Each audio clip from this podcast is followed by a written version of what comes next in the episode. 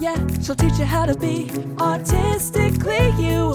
Not afraid to talk about what's taboo. So don't play small. Join the podcast with Nikki Collins. Autism Unmasked. Hello, and welcome to this week's episode of Autism Unmasked. My name's Nikki Collins. I'm the autism coach and author of Through Autistic Eyes. You can find out more about my coaching and my book on my website, theautismcoach.co.uk. On this week's show, I am joined by the wonderful Sam Warner, the autistic interpreter. She is a consultant. She coaches people, she trains people, she trains organizations and individuals. She's writing a book, she does speaking, she's in my book. She's just a a generally a lovely and likable person with some wonderful energy and good autistic and ADHD vibes. So, welcome to Autism Unmasked, Sam. And uh, thank you for giving up your time to be here, although we kind of end up speaking for a lot longer than either of us probably anticipate when we usually get together. I think sometimes when the energy's good, you just roll with it, and then you go, "Was that really two and a half hours ago?" Okay. yeah, I know. I've, I think I had fifty pages of notes when it came to writing up your uh, your chapter in my book. Goodness, It was it was fun. It was fun. those darned open-ended questions. I know. I know. I've learnt now to say. What have I learnt to say, Sam? Have you been le- Have you been learning to say um in just a few sentences? Could you tell me? I have not been learning that, but I do ask. In what context do you mean? Uh-huh. What's the context? So Then- that's really important. I need context. exactly, yeah. Tell me a little bit about yourself. In what context? Professional, personal, hobbies, special interests. Don't get me started there. That's a, it's the classic question that people ask at the beginning of every interview. So tell me about yourself. In what context? Exactly. So I sit there looking sort of slightly cross-eyed, going, uh. because it doesn't matter who you're in front of, you don't know them yet. So you don't know what they are hoping to hear from you. You can only guess. So I always come back with a qualifier and say, Oh, would you like me to talk about work stuff or something else? So Yeah. I kind of take charge, I guide them. It makes more sense. But I mean, this is what you kind of do anyway. You are a Toastmaster and you have been in Toastmasters for a long time. If you don't know what that is, it's a speaking club. Go and Google it. It will help you if you need to improve your speech and speaking. You help people come up with strategies going into the interview situation. So, Mhm. what kind of thing do you do around that? Well, a lot of people are still conducting interviews the old fashioned way that was sort of put together at the dawn of the you know, last century, where you've got a panel of people and a slightly scared, nervous person sat on their own being grilled. Um, with you know, and trying to understand the the looks on people's faces. What do they mean? Are they frowning? Are they smiling? I'm not really sure. People they're writing a lot of stuff down. "Mm," or you know unhelpful things like i've read your cv can you tell me more about it so so does that mean you haven't read it? Or you think i'm lying? You're trying to catch me out? Or there's a one bit on the cv you're particularly interested in. Perhaps you could tell me which bit you'd like me to expand on? Yeah. So that that's still happening unfortunately. So what i tend to do is i try to empower individuals to ask questions so that they can answer the bigger question more easily like we just said about so would you like me to talk about work or something else? That's immediately narrowed it down. And it's not made them feel like a wally because i don't want to do that. That's not a good thing to do in an interview. But at the same time i want individuals to ask questions about the organization and a lot of people who are are either introverted or timid or shy you don't have to be neurodivergent It just just not perhaps full of self confidence in an interview will not ask questions like, So, can you give me an example of where you've supported a colleague in your team? Wouldn't Mm, that be nice to hear? You know, um, could you tell me what your expectations are for me in the first three months of me working here? Yeah. Tell me about the last three projects the company did that worked really well. What's your attrition and recruitment stats like? Make that sound less like, you know, you're asking, so do people hate working here or what? you could say, I'm fascinated to know how quickly the company is growing. What's your recruitment stats like? That's a good way to start. And then you can follow it up with, oh, do you get a lot of churn of staff? Are you getting fresh ideas in all the time? See how it's slightly manipulative, but you're you're trying to get a feel for whether or not you want to spend a quarter of your life in this organization. So you have to interview the company as well. And we tend not to do that. We, and a lot of people are desperate for the job, and I get it. Absolutely. They don't want to risk not getting through that interview. But actually, the truth of it is the interviewers desperately want you to ask them questions because they want you to be really interested. They want to know that you're invested in that job. yeah. Makes So sense. don't be afraid. It makes sense. And as you say, we're not sort of conditioned because that's what it all comes down to conditioning. We're not conditioned to ask these questions. We're not, we are taught to be compliant and to sit there and to look a certain way and to act a certain way, to hold your body in a certain way. To not hold your hands together because that might look bad. And if your hands are clammy when you shake the other person's hand, that might be unprofessional. And these are, I mean, you, you're stifling a giggle there, and it's it's just so outdated. And it's like when the Mm. education system was built, it was built on the Industrial Revolution. It's just about the same as job interviews. Well, yeah, school, you know, uh, literally trains people to sit down, shut up, and do as they're told. And that's training conform. people to be good little obedient workers that don't rise up against the management and don't think for themselves and don't have creative thoughts. Because when you're working the same piece of machinery for every single day of your life, I have so much respect for people who work in any kind of manufacturing, um, anything that has repetitive tasks because I can't do them. I literally feel like I'm going to throw up because my brain is screaming. I can't do it. I, I I tried. I really did try in the early days when I went to go for jobs. I tried. I spent a half day in a a farm processing plant cutting lettuces in half. Right? So 3 hours I spent cutting lettuces in half. And by lunchtime I was like, nope, I'm done. Can't anymore. Please don't give me another lettuce.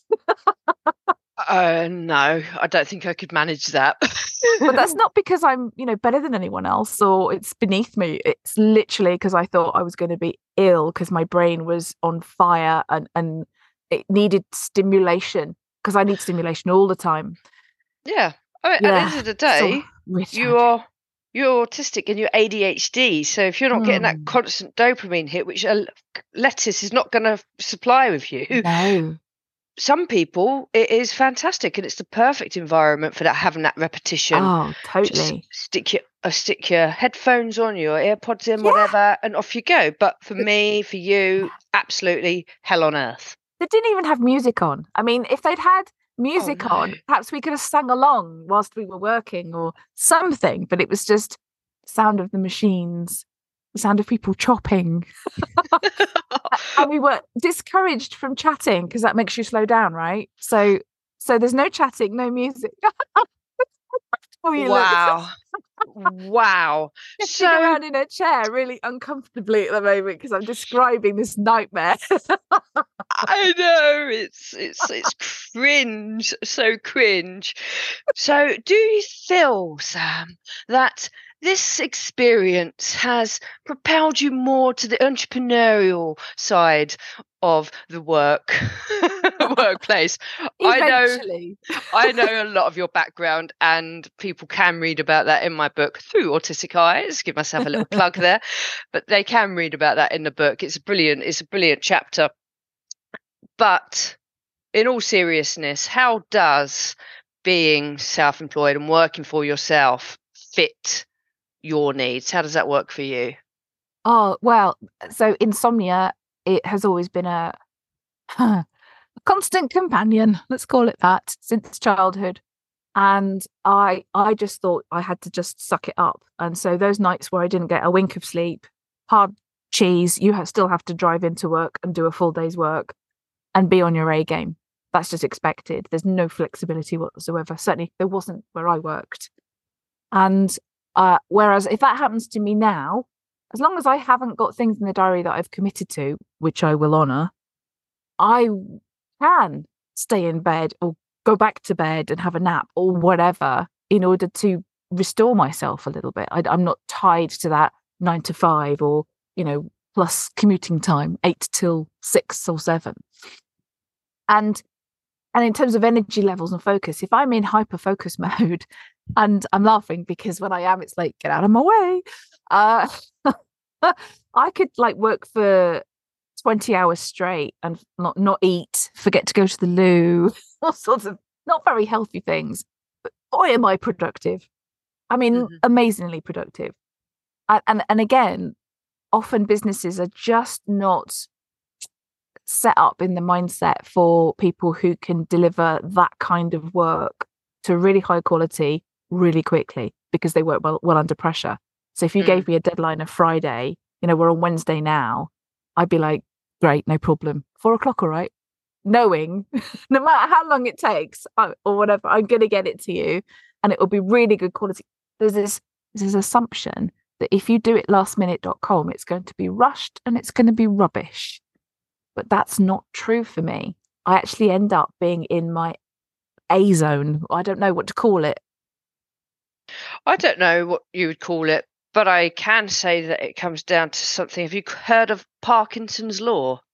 No, do tell. So, Parkinson's law, in a nutshell, is if you give someone an hour to do something, it will take them an hour. If you give them a week, it will take them a week, a month, a month, a year, a year, and so on and so forth. And if there's no time end, then it, it probably is just lost into the abyss. So that is what Parkinson's law is. So if you actually put a time on it and give yourself these deadlines you will work to that that deadline. So this concept and this notion that oh i always leave it to the last minute links into that. Mm, mm. even at school you know i'd be doing my homework before registration. Mm-hmm. yeah because i just revision. needed that extra push that extra pressure. Not stress. Definitely not stress. And i wasn't stressed out when i was doing it it was the pressure that I was enjoying, that focus of, well, I've only got 10 minutes to finish this. a bit masochistic, actually.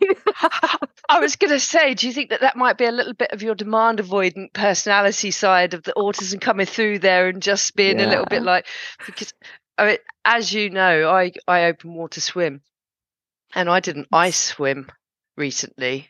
So you're holding up sheets of ice was holding up sheets of ice. and it was, I just, I do it for loads of different reasons. But one of them is that I get a real kick out of people who walk past when you're swimming down the river in the middle of January or when it's cold and the look on their face, it's just priceless. Oh and I goodness. love it. I just get a statistic kick out of it. And as I say, it's just one of them things that feeds into it. It's like it's cold, let's go swimming. And people will think I'm even crazier. do they even do they ever try and rescue you? Do they think you've fallen in or something?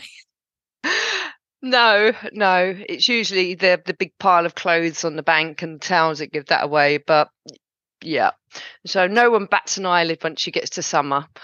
But unless it's overcast, and even on a summer's day when it's overcast, it's wow. well, I, I, was brought up in Deal in Kent, and there's a, a, cohort of swimmers that swim every day in the sea, and uh, the channel's not known to be the warmest section of water on the planet at the best of times.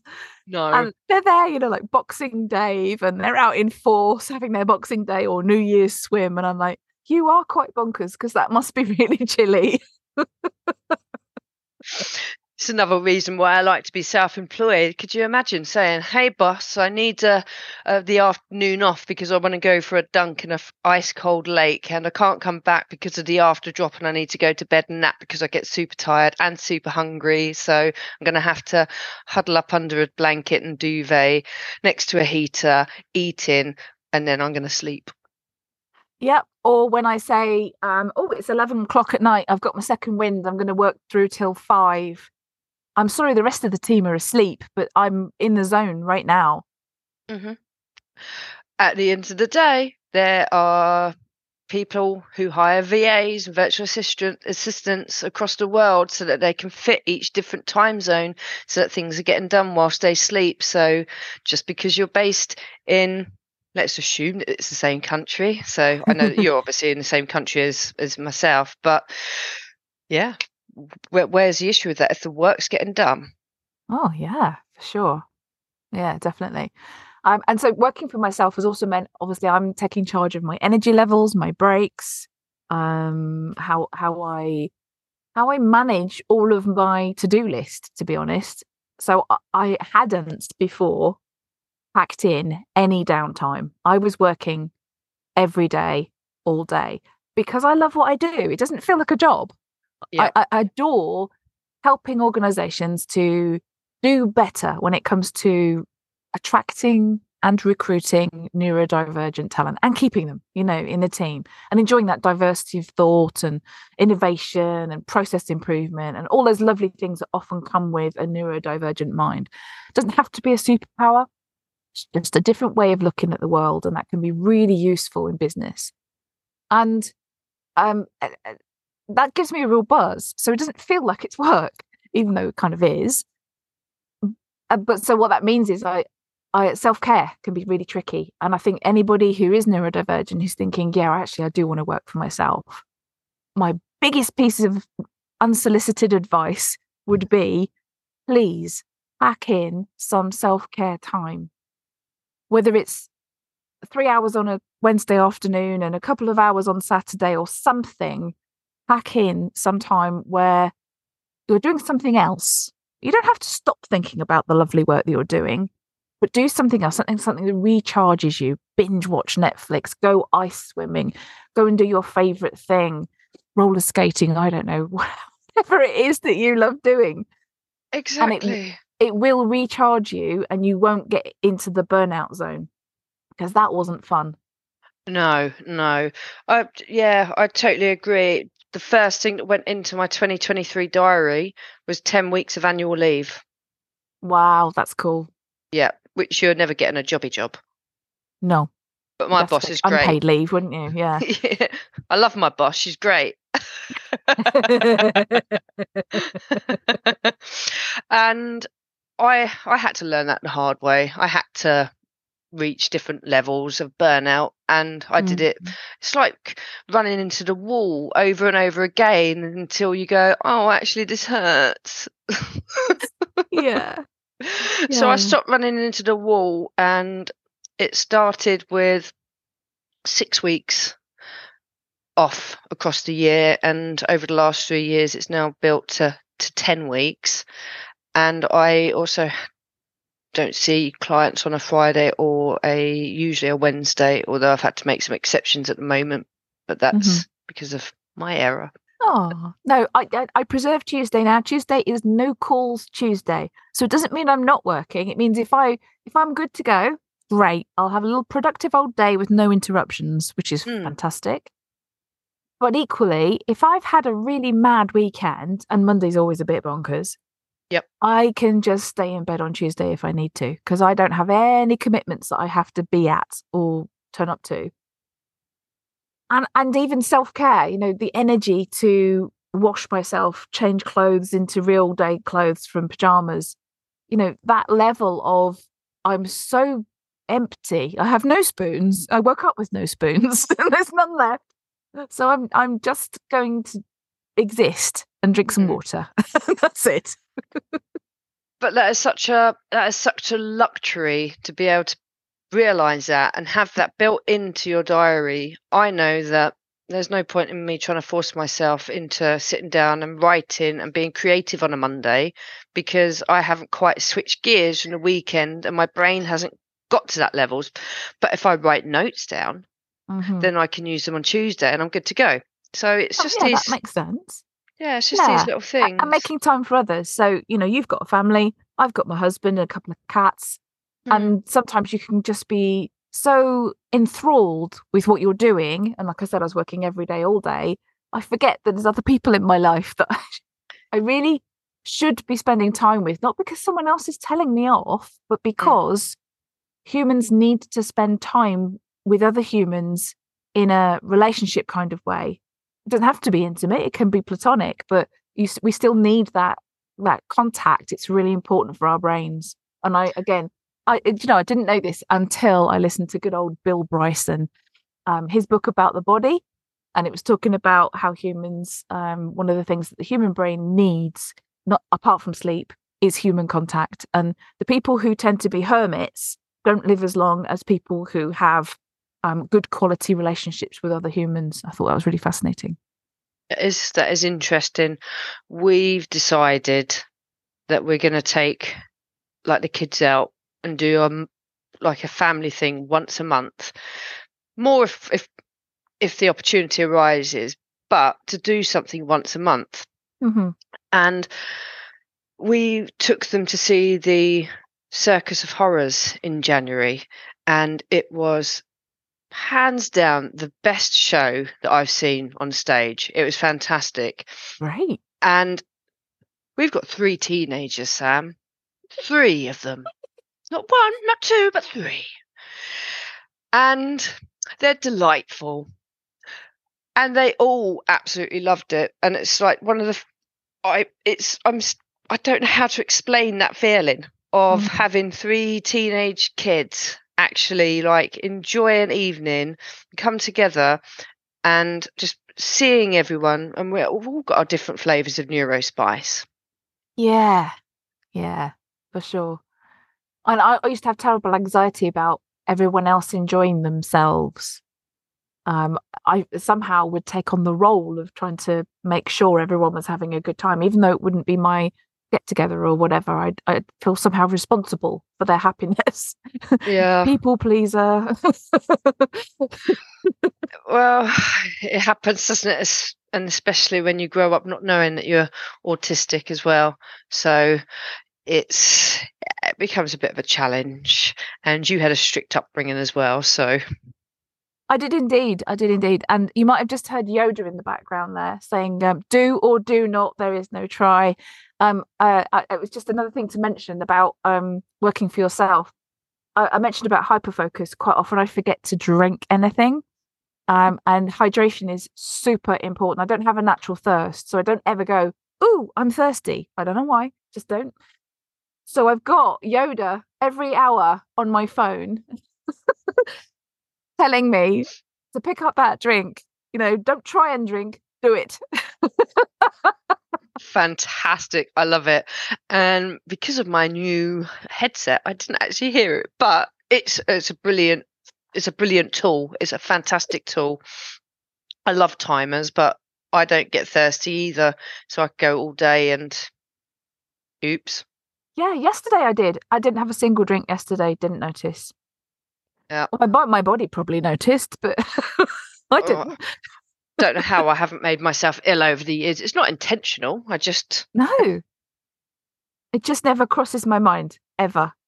I, I never go, oh, I'll have a drink.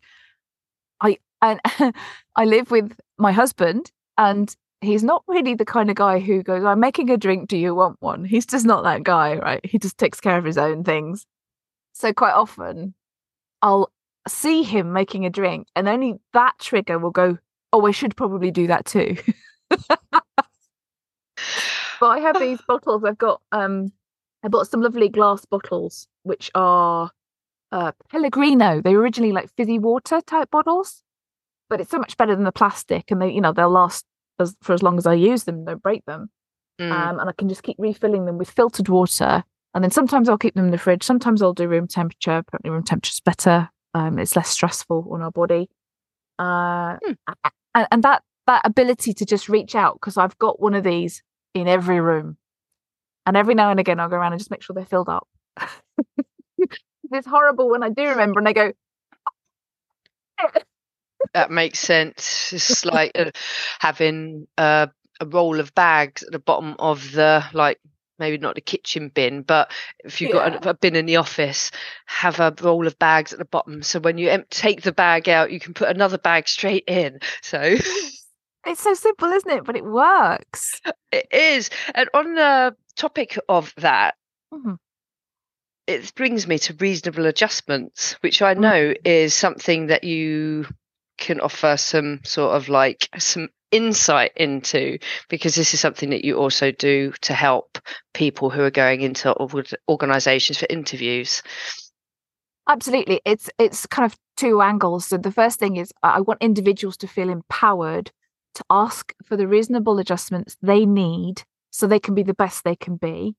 And sometimes going armed with a list of, say, 10 reasonable adjustments that you know are fairly ubiquitous across organizations that are using those reasonable adjustments.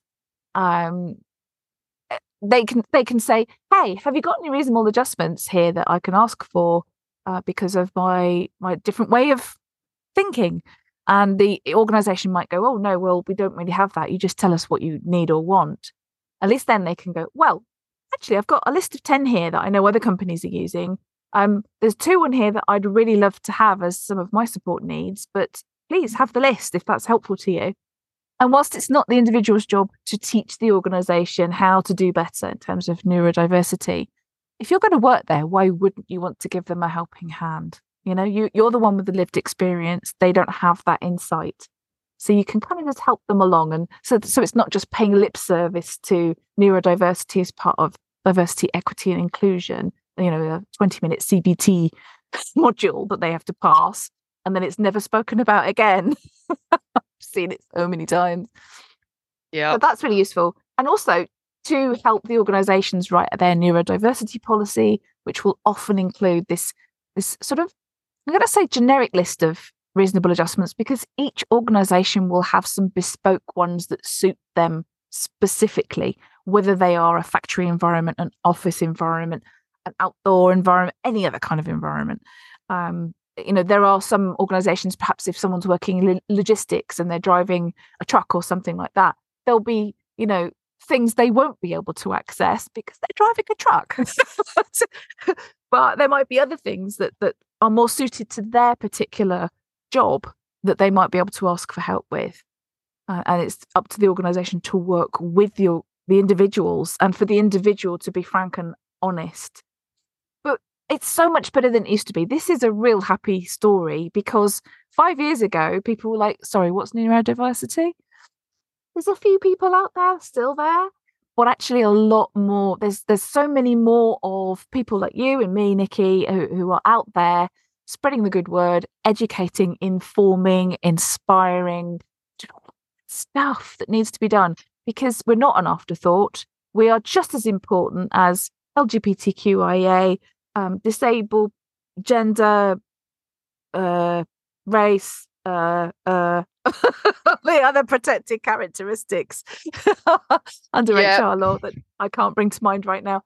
But uh, we are just just as important, and um, it, people are very anxious about disclosing about whether or not they're divergent, Mm. and I think you just have to do that on a play by play basis. That's my best advice about that. Get the vibe for the company. That's good advice. And I think that sometimes knowing that you don't have to take that position if you hmm. don't want to actually work for an organization just because you've been invited in for an interview and if you then go on to get offered a job doesn't mean you have to take it. So true. so it's like going back to that self-employment. It's you don't have to work with every client that comes along. If you don't think that you're the right fit you can refer or you can just say no that's the beauty of it and actually as someone who's going out to find work in the workplace which is absolutely fine that's why they're there for people to go and do um, to do jobs you've got that option too to a certain extent especially when it comes to selection Absolutely. The the, the power is with you. Um, and as I say, as much as we might feel a bit desperate to get that job because it might have been really hard to get that interview in the first place, there's no real point in taking a job that you're going to end up leaving in two months' time because they're not switched on to giving you any kind of support and uh, your life's a living hell. That's not worth it. Don't run towards the red flags, people, and wrap yourselves in them. You want to look for the green flags. What a great way of putting it. I love it. Run away from the red flags. So, on that note, how can people get in contact with you should they want to seek the advice of the autistic interpreter, Sam Warner? well, I am on LinkedIn. Um, there are a few Sam Warners, but most of them are blokes, so hopefully it's fairly easy to find me. Um, I've I've always got my hair up in my pictures on LinkedIn, and I've I've got wow, how shall I describe my glasses? Cat eye Dame Edna-ish glasses that I wear. So it should be easy enough to find my picture if nothing else. And also I do have a website with everything on it, and it's getyourmessageacross.com and it's got hyphens. So it's get hyphen your hyphen message hyphen across.com. okay. I will link that in to the show notes anyway so that people can click in and they can see your wonderful glasses because they are wonderful and they are very bespoke and they were made specifically for you. But we're not going to go into that today. But this is one of the many discussions that Sam and I have had in the past. I think it was before Christmas about your glasses. and fine because I also had new glasses then. it's, it's a nice, nice way to express your personality. Face furniture. Exactly face furniture. I've got a new desk to put up later. Thinking about furniture. Okay, right. Well, I will link you in to the show notes, as I say. Thank you so much for your time today. It's always a pleasure to speak to you anyway. But uh, get over and have a look at the amazing work that Sam's doing. And if any of the services that we've spoken about resonate with you, you know how to to get in contact with her. So uh, thank you, Sam. Thanks, Nikki. Thanks for having me. And for our listeners, don't forget to subscribe to the podcast so you never have to miss an episode again.